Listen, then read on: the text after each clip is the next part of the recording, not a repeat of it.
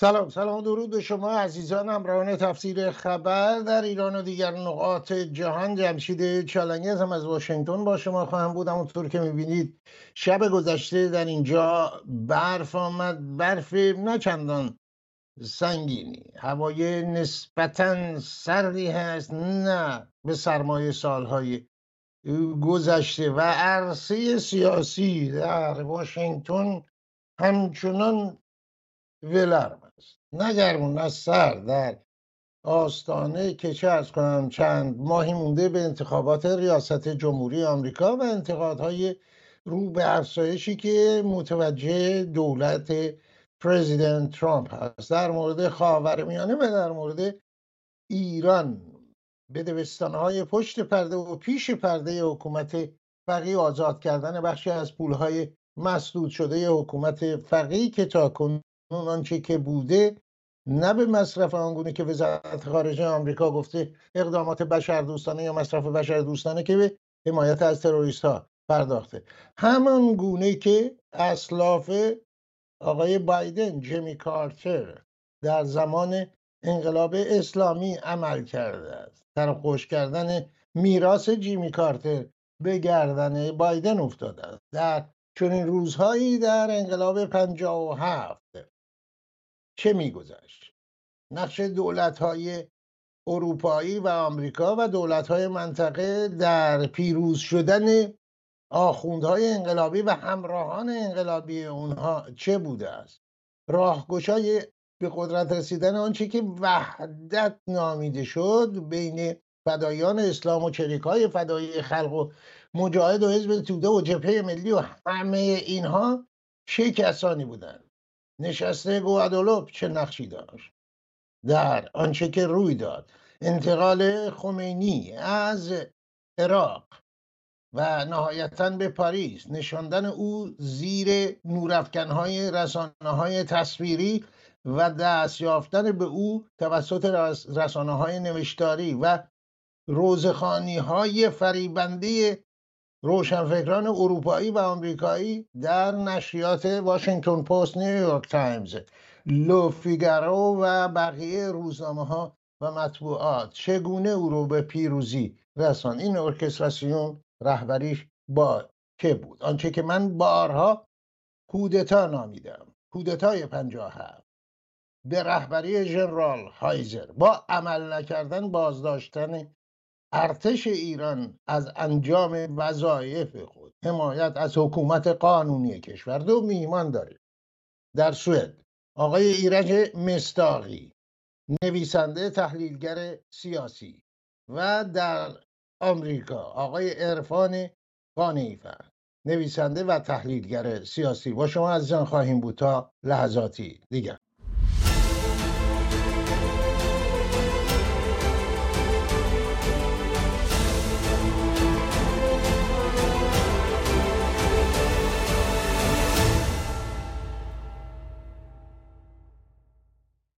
خب آقای مساقی خوش آمدید. سلام می‌کنم به شما همچنین بینندگان عزیز و همچنین آقای قانفیان و شما هم خوش آمدید آقای قانیفر در آمریکا. عرض ادب و احترام دارم خدمت شما و مهمان عزیزتون و هم میهنانمون در هر کجا که هستند افتخاری سر خدمت شما باشید آقای قانیفر لس آنجلس الان گرم نیست دیگه. نه الان در روز و اما شبهای همچنان در واقع سرد نیست. بله مشابه سنندج ماست بله در حال هیچ شباهتی به مسجد سلیمان نداره جز بخشی از هالیوود آقای مستاقی سوئد سرد و بسیار سرد. ولی در در چنین روزهایی در ایران هوا هوای خوبی بود سال 57 و بعد شعار ساخته بودن. به کوری چشم شاه زمستونم بهاره و بهار آزادی و شعارهایی که داده می‌شد. به هر حال آنچه که اتفاق افتاد نتیجه همه ما امروز می‌بینیم. نسلهایی که هیچ نقشی نداشتن دو جوان نازنین دانشگاه آریا مهر که به عنوان دانشگاه شریف نامگذاری شد. دامنگیر نسل جوان شده. شما به کلیات اون چیزی که می‌بینید؟ در 57 به ما چه خواهید گفت؟ واقعا یک انقلاب ملی بود. خارجی ها چه نقشی در اون داشتن؟ اگر بخواید به طور خلاصه در آغاز به ما بگید آقای مستقیم چون سر کشیدید که اون تاریخ به دقت. بفرمایید. اتفاقا اگه بخوام به اون سالها برگردیم باید به همون شعاری که فرمودید برگردیم. یک در واقع فاجعه ای داره در کشور صورت می‌گیره. اون رو همه فکر می‌کنن یک نعمتی است که در زمستان بهار آمده است. خب اینو همه جای دنیا اونایی که یه خورده عقل داشته باشن می‌دونن که این فاجعه است و هیچ افتخاری نداره. و در ارتباط با موضوع 57 هم باید به همین ترتیب ما نگاه کنیم. از نظر من اونچه که در 57 اتفاق افتاد یکی از فجایع تاریخیه. فقط نه برای ما ایرانی ها برای کل منطقه و برای صلح جهانی و اون چیزی که امروز دنیا باهاش مواجه هستش. بس برمیگرده به نظر من به یک به یک می‌تونم بگم خودکشی دست جمعی. درسته غربی ها نقش خودشون رو داشتن اونها به دنبال منافع خودشون هستن و قطعا به دنبال منافع ملی و منافع ملت ایران و منافع مردم منطقه نیستن. ولی ما چی؟ ما ایرانی ها چی؟ اساس مشکل ما اینجاست که به نظر من ما در سال 57 دست به یک خودکشی دست جمعی زدیم. و این نکبت حاصل این اشتباه بزرگ تاریخی است. ما این رو می‌تونیم از جنبه های مختلف ببینیم. من الان به جنبه خارجیش نگاه نمی کنم علی شما نگاه کنید تمام جریانات سیاسی ایرانی تقریبا به نوعی متفق قول علیه شاه بسیج شدن. شما نگاه کنید نغمه هایی که حتی در مجلس شورای ملی ما به گوشمون می‌رسه.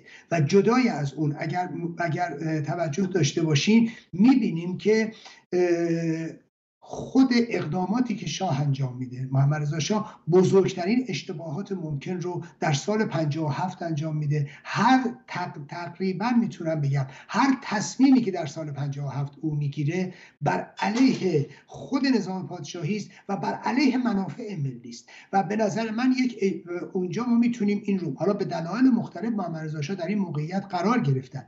اما باید این رو توجه داشته باشیم اقدامات ایشون برای متزرزر کردن وضعیت و شرایط مهمترین عاملی است که می‌تونه عوامل خارجی رو بعد درش ببینیم می‌تونیم گروه های سیاسی رو ببینیم می‌تونیم هم همراهی و هماهنگی و همدستی با خمینی رو ببینیم می‌تونیم اتحاد بین ارتجاع سرخ و سیاه رو ببینیم. همه این مسائل به نظر من هست و متاسفانه دست در دست هم داده و ایرانی که می‌تونست در منطقه به عنوان یک گل سرسبدی باشه تبدیل میشه امروز به یک فاجعه برای همه. با آنچه که آقای مستاقی گفت شما موافقی چه می‌بینید؟ آنچه که در تکمیل صحبت های مستاقی دارید یا نظر دیگری هر چی که از های اون چیزی که جناب ایرج خان گفتن کاملا درسته ولی در فرمایش جناب مستاقی من جسارت می‌کنم یه نکته رو اضافه می‌کنم و اونم اینه که شاید بشه این نکته گفت در لابلای این فرمایشات ایشون. که انسان در تنگنای حیرت میمونه از دو نکته. نکته اول رزالت حباست و حقارت انسانهایی که سرباز اجنبی میشن. حالا باشه اجنبی علیه ما هر کاری می‌خواد بکنه. ولی یک ایرانی که بی وطن و بی مسئولیت باشه و نقش سرباز اجنبی رو بازی بکنه این دیگه برای داستان هست. یعنی ایرانی بودن خودشون رو هم زیر پا می‌ذارن. یعنی غرور ملی و یعنی هویت ملی. این نکته اول که فکر می‌کنم بشه بهش اضافه کرد که بسیاری از شرکت کنندگان بر بلوای 57 دارای این مسئله هستن. نکته دوم که میشه اون رو از یاد نبرد 57 یک ضدیت با قانون هست. یعنی تفکر بلوای 57 تفکر ویرانگر 57 ضدیت با قانون هست. هم قانون مشروطه هم قانون کشوری. و ایران صحنه خرابکاری شده. یک سری انسان معمور خرابکاری شدن به دستور اجنبی. این دو نکته به نظرم در فرمایشات آقای ایاج مستاقی میشه بهش اضافه کرد. ولی با کاملا دیدگاه ایشون دیدگاه واقع گرایانه است و من با اون مشکلی ندارم. خب شما ببینید راجع به وطن فروشی یا هر عنوان دیگه که بهش دادید اشاره کردید که این نقشی داشته. متاسفم این رو من بگم که خیانت در تاریخ ایران قطورتر تاریخ صدمات هست اگه بخوایم درست بررسی کنیم. داریم. تاریخ خیانت در ایران. این, این تا چه اندازه اونایی که صاحب نقشی بودن در اوضاع یعنی در مسندهای حکومتی بودن تا چه اندازه فرمانبر فرنگی بودن یا غیر ایرانی ها بودن و این اگر بوده چه نقشی داشته؟ به نظر شما آقای قانیفر. من فکر می‌کنم وقتی زمینه فراهم باشه اجنبی هم از اون استفاده می‌کنه. وقتی یک سری انسان های بله. بی سواد سواد به معنای سیاسی نه به معنای رشته تخصصی مثلا طرف چی میخونده فیزیک و هرچی انسان بی سواد سیاسی بدون حس وطن پرستی اجنبی هم از کار خودش استفاده می‌کنه. این طبیعی هست در تاریخ همیشه این بوده.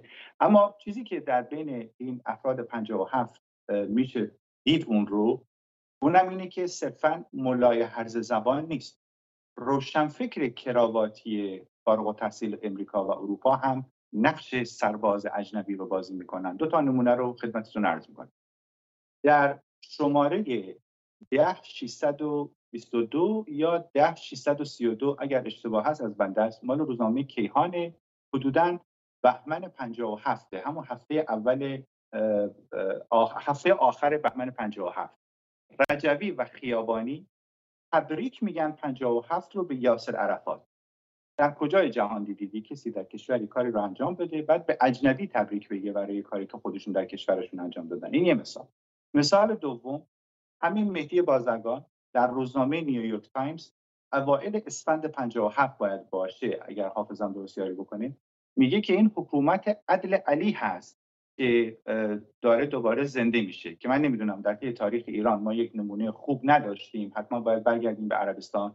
از این نمونه ها بسیاره بله. که اینجا در ایران چیزی نداریم. خوب هست بله. ببینید آقای رجوی رو یا آقای خیابانی رو یا آقای بازرگان یا کسانی مانند افرادی که اسپردید اینها خب به هر حال دنبال هدفهایی بودن و هدف خودشون هم مثل به مارکسیست ها یک جور انترناسیونالیزم می‌دیدن حالا به عرفات به تبریک اینه بحث من نیست. حرف من اینه اثر اینا در قدرت نداشتن.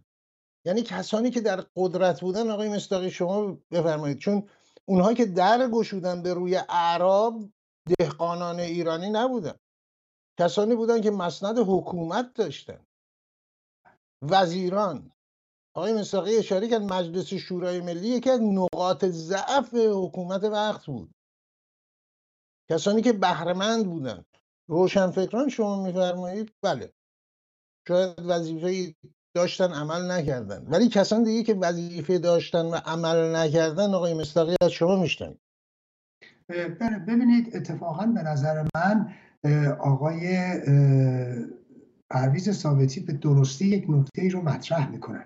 و اینکه ایشون تاکید دارن که در سال 57 شما اگر ملاحظه کنید شاه دائما با سفرای امریکا و انگلیس در تماس هست و اینکه تاریخ ترک کشور رو با اونها در میون بگذاره. و این اتفاقا نقطه ضعف بزرگ در اینجاست که اساسا چرا بایستی خروج از کشور با مقامات خارجی و به خصوص امریکایی و یا اروپایی یا حالا انگلیسی تعیین تکلیف بشه. این این اون نقطه ضعف بزرگه که ما این رو شاهدش هستیم.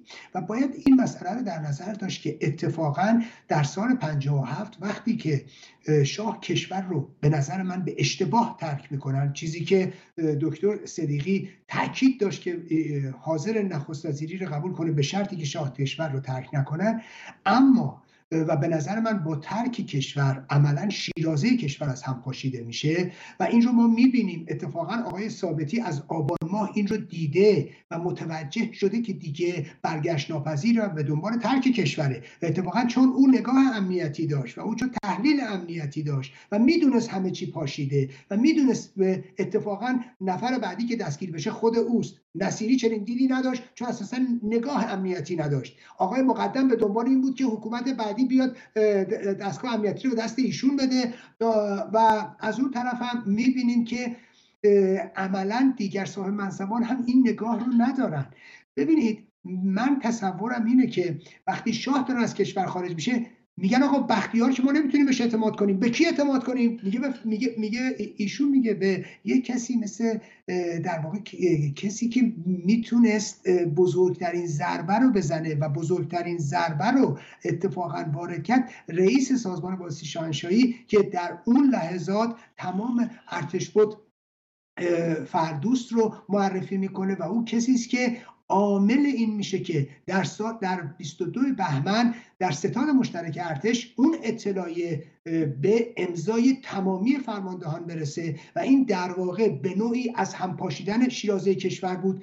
حالا اینم دلایل مختلف باز داره. خب مشخص هویزر در ایران اومده قرباقی که نخست وزیر قبل از اون حالا رئیس ستاد ستاد بزرگ ارتشداران بوده یا از اون طرف می‌دونیم که نخست وزیر کشور بوده. در جریان این که آقا فرمانده نظامی به کشور اومده نیستش. و اینجاست که ما می‌بینیم که خب نقش بازی می‌کنه خود هایزر نقش بازی می‌کنه فردوس نقش بازی می‌کنه ستاد مشترک ارتش نقش بازی می‌کنه و از همه مهمتر خود شاه نقش بازی می‌کنه و عملا کشور رو ترک می‌کنه. این این باعث فروپاشی میشه. کشوری که مدت ها همه چیزش به تصمیم شاه هست. تمام فرماندهان ارتش نگاهشون به شاه و تصمیمات شاه و اعلی حضرت هست. خب و همه خب، فقط آقای, آقای مصداقی اجازه بفرمایید اجازه بفرمایید. ببینید نگاه به شاه هست فرماندهان درجاتشون از شاه گرفتن و همه اینها. فرمانبر شاه هستن. هایزر بدون اجازه و اطلاع وارد کشور میشه. و حتی محمد رضا شاه پهلوی پادشاه فقید ایران میاد گله می‌کنه.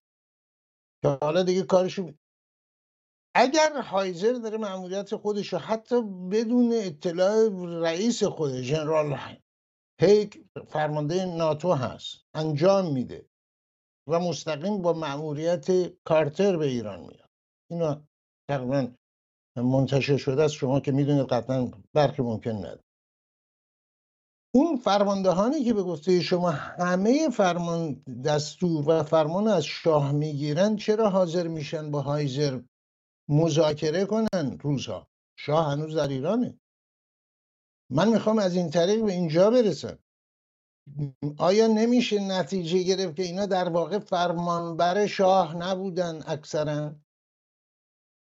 و فرمانبر دیگران بودن.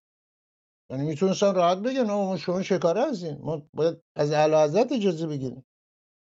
کسی که فرمانده ای که اگر می‌خواست سفر خارجی بره یا با یک کسی ملاقاتی بکنه باید به اطلاع شاه میرسون چرا در این زمینه این کارا رو نکردن؟ به نظر شما کاملا درست میفرمایید. برای اینکه این قاطعیت دیده نمیشه. شما نگاه کنید موقعیتی که ونزوئلا داشت. تمام امریکا و تمام کشورهای اروپایی و اتحادیه اروپا گوایدو رو به رسمیت شناختن. میلیاردها دلار پول در اختیارش قرار دادن. ایشون در کشور بود.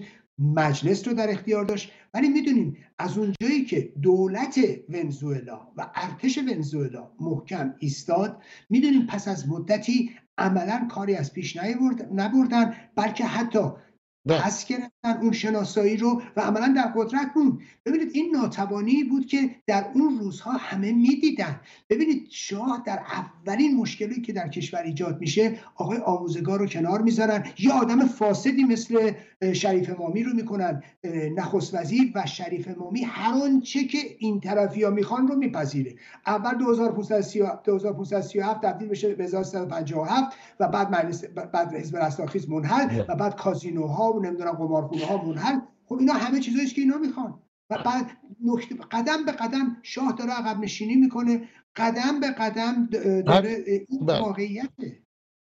بله باز پرسش من به جای خودش از شریف امامی یک تصمیم مسخره دیگری هم گرفت لغو عوارض اتوبان کرج. اگه اشتباه نکنم 11 ریال بود.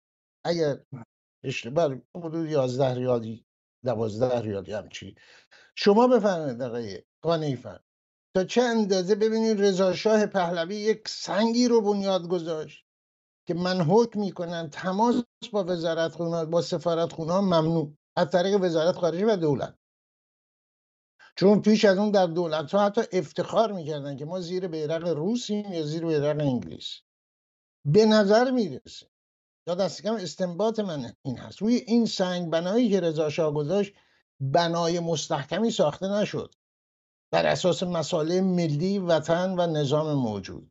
و به همین دلیل سرکله دولت های دیگه به ویژه دولت آمریکا پیدا شد و افراد خودش رو که در اونجا نشون حتی نخست وزیر ببره بیاد. تا چه اندازه کسانی که در رأس کار بودن به مسئولیت های خودشون به نظر شما عمل نکردند گروهی ادهی و نه همه البته.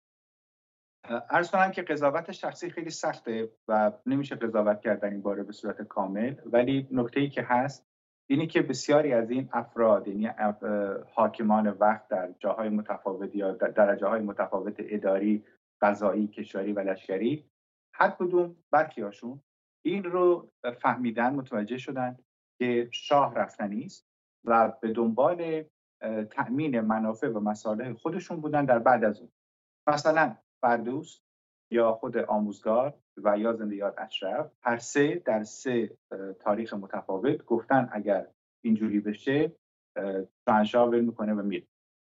خب این یه پیامیه که از سه نفر اومده مبنی بر اینکه اراده ماندن در اصل ماجرا که جناب مستاقی فرمودن شاه باشه اراده ماندن نداره. پس وقتی که اینطوری هست اونها به دنبال منافع بعد از رفتن شاه هستن که این رو در مقدم به وضوح میشه دید در فردوست میشه دید حتی در بختیار حتی در بسیاری از افراد دیگه که مثلا مثل برواقی این داستان هست در مقدم. حالا اسامی زیاده من نمی‌خوام قضاوتی درباره هیچ کدومشون انجام بدم. اما هر کدوم از اینها که وقتی متوجه بشن شاه ایران از کشور رفتنی است به دنبال اون منافع خودشون بودن. ولی یک نفر هست که نه. صرفا به عنوان یک سرباز وطن برمیگرده. نگاه امنیتیش هم درسته تحلیلش هم درسته می‌دونه اعدام میشه ولی بازم برمیگرده. اونم زنده یاد پاکروان هست که در فرانسه است. دو هفته قبل از ورود ببخشید خروج شاهنشاه ایشون در فرانسه برمیگرده به تهران. هرچی دخترش بهش میگه یا خانمش بهش میگه میگه من سربازم. من نباید اینجا بمونم. در حالی که ایشون وقتی که به کاخ نیاوران میره در اون جلسه ای که قرار خوبیدا زندانی بشه خود شهبانو هم زندان حی حاضر می‌تونن شهادت بدن. تنها کسی که در اون جلسه مخالف دستگیری کسی مثل خوبیداست زندیات پاکروان هست که آقای نهاوندی هم تو مصاحبهاش گفته. پس بسیاری از این افراد بودن که یا به عشق وطن برگشتن که بتونن کاری انجام بدن.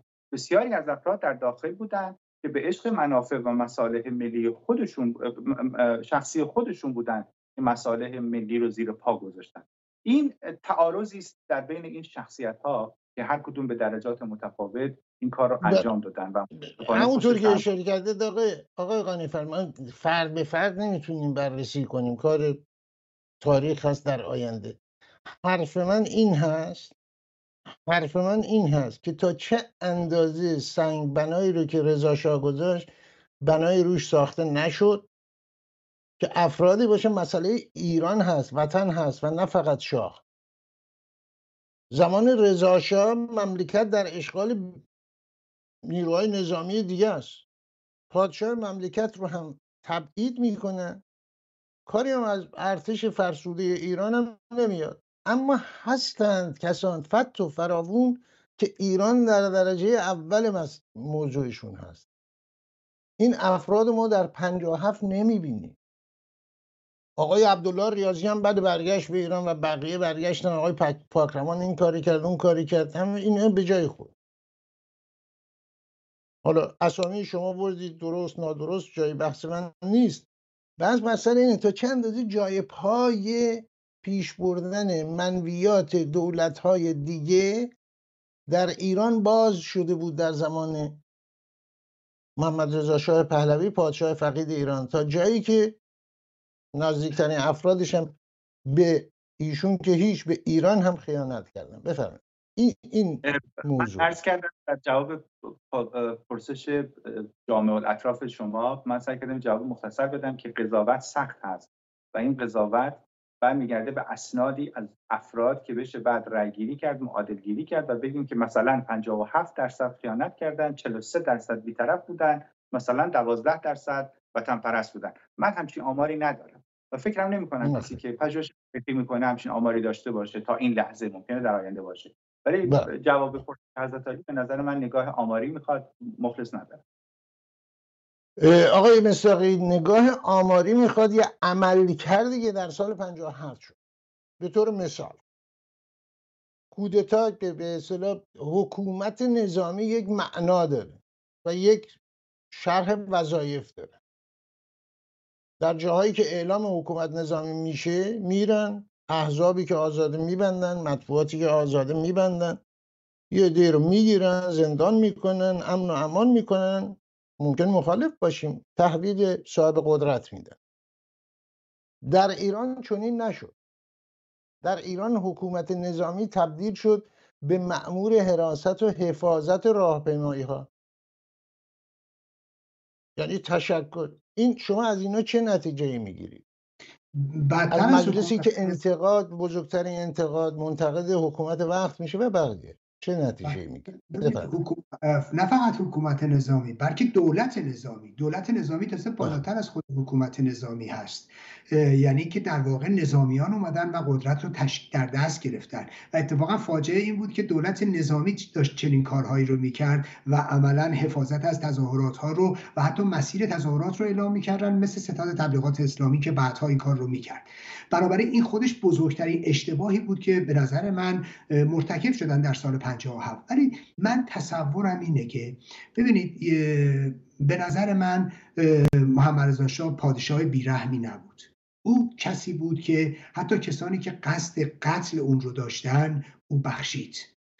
کاری که بسیار بسیار کمتر از اون رو خمینی حاضر نبود این کار رو بکنه حتی برای نزدیکانش مثل قدسزاده و که هیچ کاری نکرده بود. و, و فقط در تور حزب توده افتاده بود. در دسیسه حزب توده افتاده بود. نکته بعدیش اینه که من تصورم اینه شاه در سال 57 به نوعی دلسرد شده بود. به نوعی از شو واقعا شاه می‌خواست کشور جلو بره. واقعا خواهان پیشرفت ایران بود. و وقتی که می‌بینه و وقتی که میشنوه به نوعی اون همراهی و همدلی با خمینی رو و با اون کسایی که واقعا شاه اونا رو عقب مونده و ارتجاع سیاه می‌دونست وقتی این هماهنگی و همدلی رو می‌بینه وقتی اجماع جهانی رو می‌بینه من تصور می‌کنم با موضوعی که با مشکلاتی که شاه داشت چه به لحاظ بیماریش چه به لحاظ مشکلات روانی که خود او داشت و شخصیتی که خود او داشت به نوعی من تصور می‌کنم شاه به دنبال انتقام از مردم ایرانم است. یعنی به نوعی می‌خواد بگه حالا منو نمی‌خواید بیایید اینها رو ببینید. من می‌ذارم میرم اینجا رو میرم و شما رو تنها می‌ذارم با اینا. این می‌تونست در, در شاه این انگیزه وجود داشته باشه. ولی ما یادمون هست شاه در سال 42 وقتی که به بحران خورد اگر علم نبود می‌تونست مشکلات بزرگی در ایران به وجود بیاد. شاه در سال 32 هم دچار مشکلات هست. می‌دونیم که حتی یه کسی مثل همسرش سریا اسفندیاری هم در خاطراتش این موضوع رو نوشته و این تذبذب رو توضیح میده. متاسفانه این مشکل رو شاه داره و من فکر می‌کنم در سال 57 تشدید شده این مسئله و به همین دلیلی که می‌خواد از مشکلات فرار کنه می‌خواد از ایران فرار کنه و می‌خواد این کشور رو با مردمش تنها بذاره. دهمین سالگرد پادشاه فقید من خاطره رو به سرعت بگم. دهمین سالگرد درگذشت پادشاه فقید قاهره میزبان بسیاری بود از جمله تیمسار ازهاری در هتل شراتون فرودگاه قاهره مهمانی آقای اردشیر زاهدی و شب در اونجا هم نسلان من به یاد دارن سامی جمال هنرمند ارجمند و بسیار بسیار رقصنده زیبای زمان فیلمی هم بازی کرده بود. در با چلدوز بغداد که در دهه 60 بسیار در سر سر جهان معروف شده بود. در این کنار استخ که به اصطلاح مهمانی بود یا رستوران یا هرچه که بود من کنار ازهاری نشستم که من حرفی در بیارم و ایشون حرفی نزد که نزد که نزد آقای مستری قانیفند ولی بعد گفتم تیم سال سامی جمال رو به یاد دارید؟ بعد اینها گفتم الان روی صحنه اومده و رقص شروع کرده. خاطرات رو از دیدن فیلم علی بابا و چلدوز بغداد حدود نیم ساعت تعریف کرد آقای ازهاری و سخنی من از ایشون درباره ایام نخست وزیری به نشنیدم. روان آقای ازهاری هم به چاپ خودش تایید کرد که شخص مناسبی برای زمان مناسب نبود. گفتگو می‌کنیم با آقای ایرج مصداقی و آقای عرفان قانعی. تا لحظاتی دیگه. اوپک قدرتمندی اوپک تا چند داده نقش داشت برای تصمیماتی که در آمریکا گرفته شد و اجرای این تصمیمات در ایران با سیایی لشکری مردم ایران. چرا در ایران پیش از انقلاب گفتن از ایران دچار سوء تفاهمات بسیار می‌شد؟ هم حکومت و هم مخالفان حکومت. تا لحظاتی دیگر.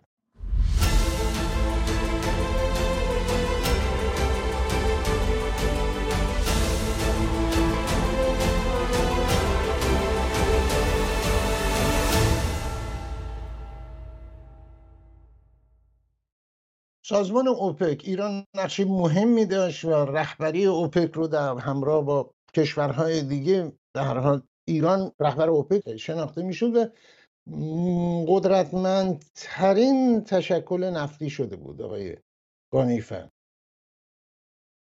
به در برابر همچین قدرتی و سخنان و حرفای پادشاه فقید ایران که من هرگز متوجه نشدم چرا این همه مصاحبه با نشریات و رسانه های خارجی که بیشتر بازجویی بود نه مصاحبه انجام می‌شد. به هر حال خب این نقشی داشت در مخالفت هایی که با شاه بود در اردوگاه همراهانش آمریکا و کشورهای اروپایی. حتی توصیه ها شد از طرف کسینجر و بقیه. تا چه اندازه به نظر شما این موضوع اثرگذار بود روی تصمیمات دیگران دوستان ایران دوستان پادشاه ایران. ارز کنم در کتاب هنری کسینجر و کتاب سکات سقوط بهشت و کتاب معمای ایرانی کنت پولاک در این سه کتاب به تاثیر نفت اشاره شده. بنده چون سواد اقتصادی ندارم از پاسخ به حضرت به طور مستقیم خودداری می‌کنم. ولی اوپک ظاهرا عربستان تولید رو برده بالا و این به ضرر ایران بوده. و شاهنشاه از عقاب اوپک کم کم عقب نشینی کرده بنا به این موضوع. من واقعا پاسخی برای حضرت علی در این سوال ندارم فقط به این سه منبع اشاره کردم ولی پاسخی ندارم در این قضیه چون بلد نیست نه یعنی این مسئله فقط اقتصادی نیست بالا بردن ظرفیت نفتی. تا چه اندازه؟ تا اونجایی که شما خوندید صحبت های کسینجر رو و بقیه رو. تا چندشون مذاکرات خیلی بود رفتن آمده های بسیاری بود سیاست هایی وجود داشت که گاه درس پیدا می‌کرد در رسانه ها و مخالفت هایی با سیاست نفتی شاه چیز پنهانی نبود بخش بزرگیش بیرون بود در مصاحبه های خود شاه هم بود. پادشاه فقید خب، ایران. اجازه بدید بفرمایید بفرمایید. می‌کنم. در حالی که معتقد هست که شاهنشاه با انگشت گذاشتن سر مسئله نفت به دنبال ترویج سریع صنعتی اقتصادی در ایران بود. از یک طرف ولی کنت پولاک برخلاف ایشون معتقده که این خواست این درآمد رو ببره بالا برای اینکه تجهیزات نظامی درجه اول جهان رو بتونه خریداری بکنه و همیشه از DIA یعنی اینتلیجنس وزارت دفاع امریکا کاتالوگ میبردن برای شاه برای انتخاب جنگ افزار.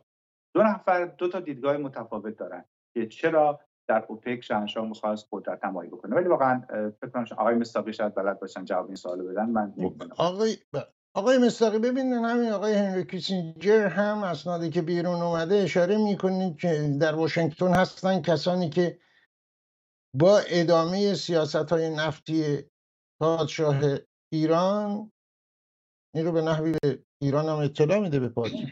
هستن کسانی که به جایگزینی برای او فکر می‌کنه.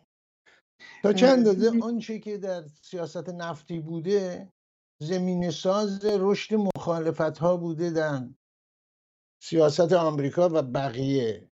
جنگ نفتی که به وجود اومده بود عملا در اونجا. شاب حرفی که می‌زد حرف درستی بود.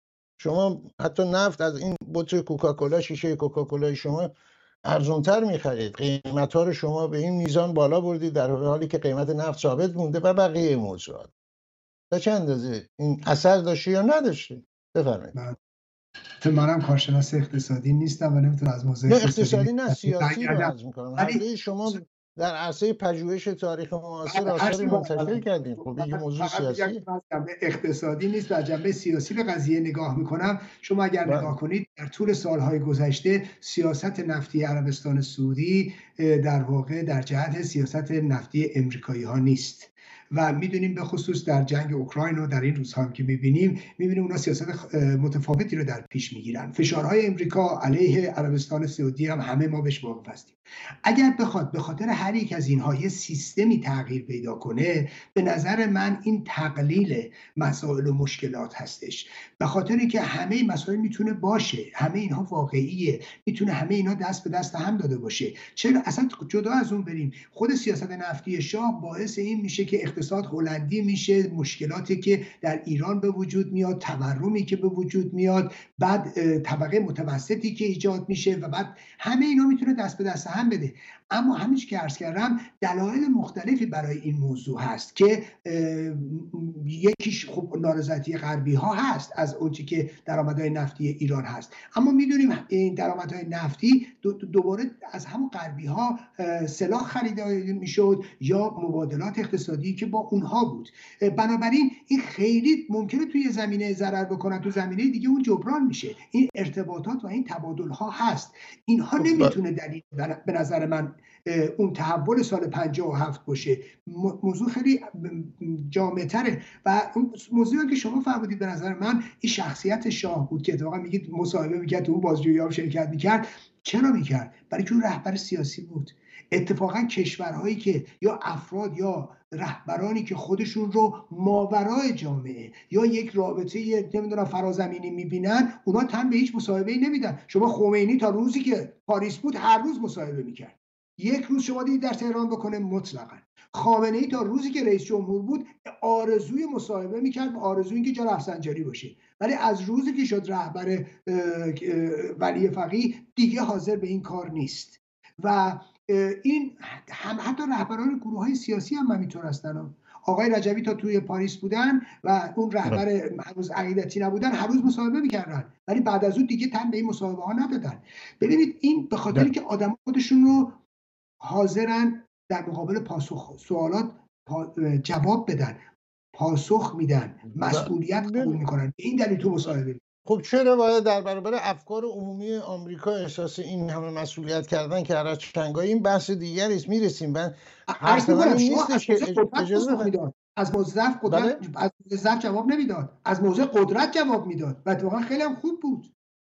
من مصاحبات حالا چرا باید به اونها جواب بده؟ بس بر سر این حالا این مورد پرسش من نیست های مستاری حرف من این هست و این نیستش که تنها عامل بود اوپک. پرسش من کلمه تا چه اندازه ای اثر داشتن؟ یعنی تا چه اندازه این اونچه که من از حرف شما اونچه که در پنجاه و پیش از اون بود وضعیت نفت و انرژی چیز دیگری بود تا به امروز.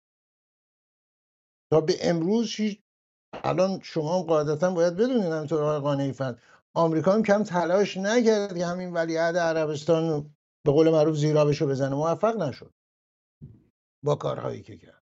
به هر حال حرف بر سر این حد که تا چه اندازه اوپه اون چه من از حرف شما میشنوم این استنباط می‌کنم که هیچ نقشی نداشت. یعنی تمام من اون داخلی رو بیشتر می‌دونم. من عامل نه من ارزم نبود. من عامل داخلی رو. این داخلی چند تاست؟ یکی تصمیمات خود شاهه یکی گروه های سیاسی هستن ارتجاع سرخ و سیاهیه که شاه روش دست میگذاشت و درست می‌گفت و این اتحاد ایجاد میشه. یعنی بیشتر من به جنبه داخلی قضایی می‌پردازم. بله. خب شما توجه دارید پرسش من شما یک پژوهشگر هستین. پرسش من اینه که این عامل یا در گوادلوپ چه اثری داشت؟ یعنی این عوامل چه اثری داشتن؟ اجازه بدید از آقای قانیفت من این رو بپرسم که در گوادلوپ چون شما اشاره کردی از اسناد بیرون اومده.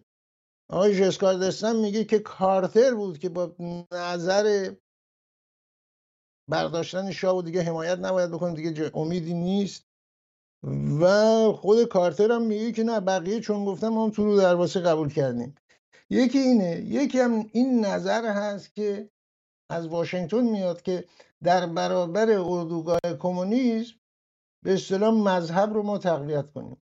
جمع جور کردن هرچی لات و لوت و لش و لوش بود اسلامی از بن لادن گرفته تا بقیه رو خب آمریکا مبتکرش بود.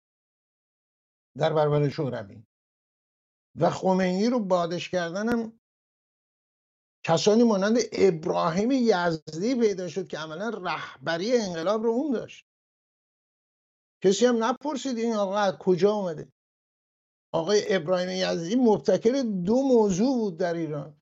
یکی دادگاه انقلاب سنگبناش ابراهیم یزدی گذاشت. یکی سپاه پاسداران که این میرزا بنویسه حالا خودشون رو فروختن با قیمت بالاتری یعنی که ما بنیانگذار سپاه بودیم. کیفکش ابراهیم یزدی.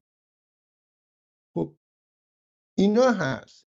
تا چه اندازه این نظر یا این موضوعی که در آمریکا مطرح بود که در برابر شوروی ما یک کمربند سبز بکشیم این تا چه اندازه موثر بود آقای کانیفر؟ یا نبود اساسا؟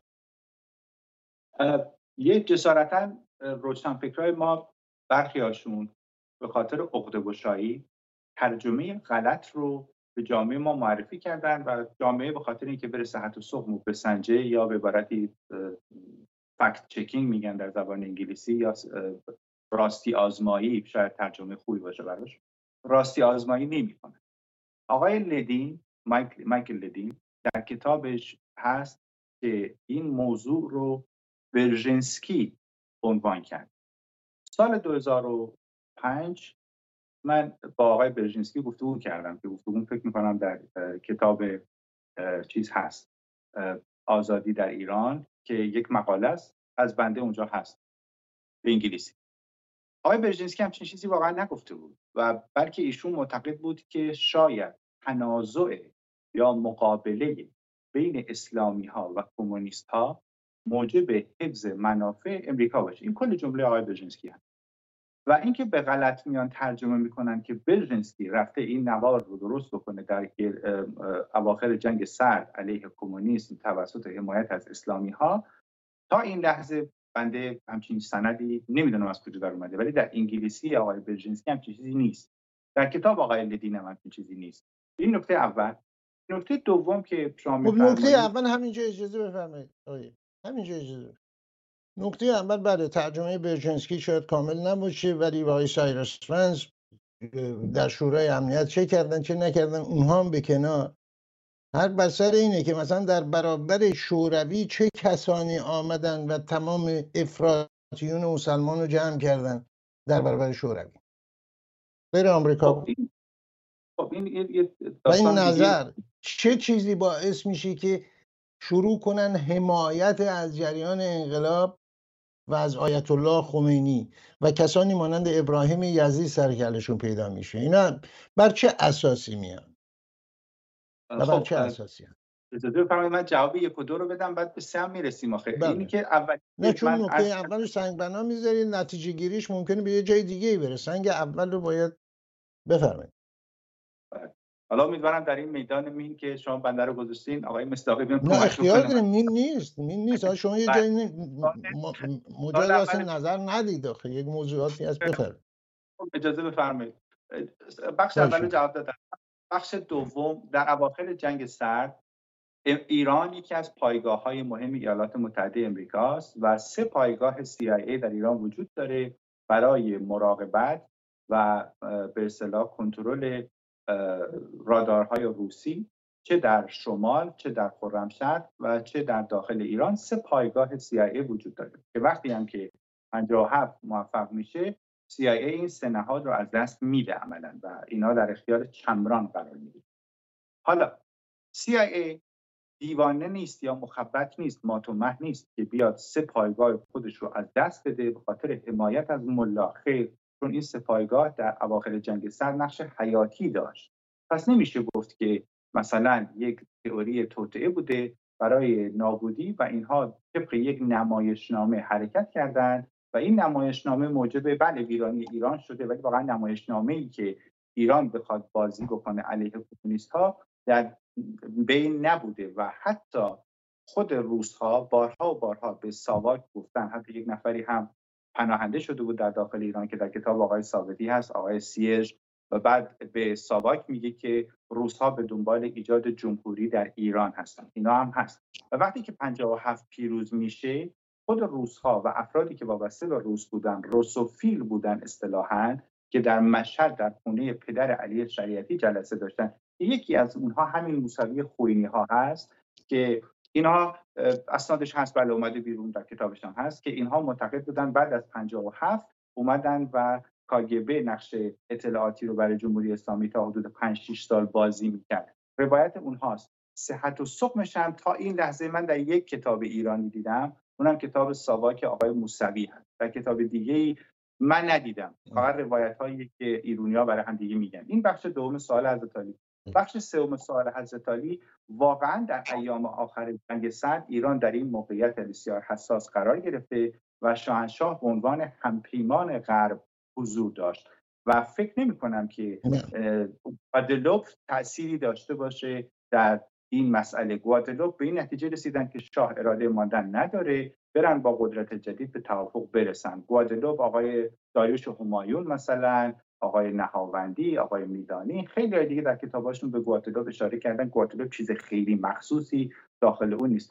این سه جواب به سه مین حضرت علی امیدوارم سالم خب من اینو برای بینندگان بگم. آقای مرتزا موسوی که من باش مصاحبه داشتم و دو شماره تمام کتابی منتشر کردن من یکی از مسئولان دایره هشتم سازمان اطلاعات امنیت کشور بودن.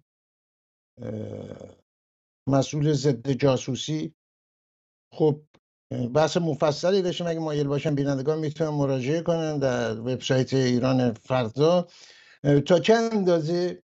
با خود ایشون هم مطرح کردیم. اظهارات آقای موسوی یا اظهارات آقای پرویز ثابتی یا داریوش همایون یا آقای میلانی یا بقیه قابل اعتماد هست؟ بخشی است پرسشی است.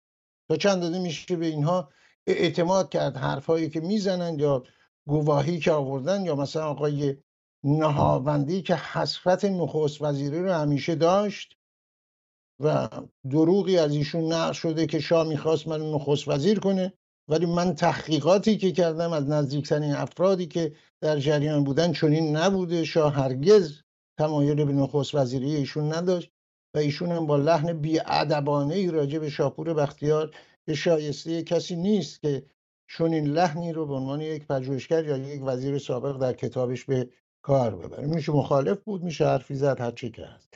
موضوع بحث ما فعلا نیست.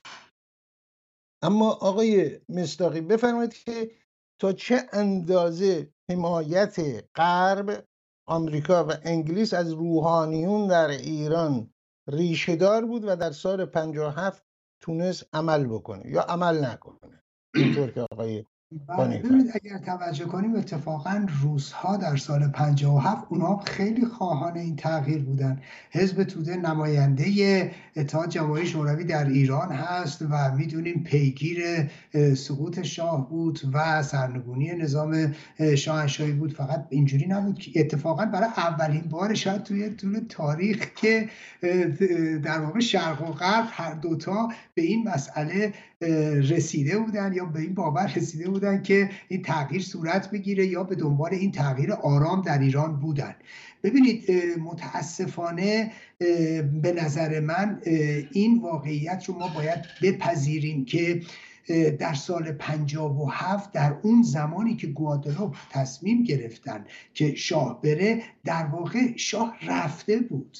این اون چیزی است که ما باید ببینیم. آقای ثابتی چرا در آبان ماه رفته؟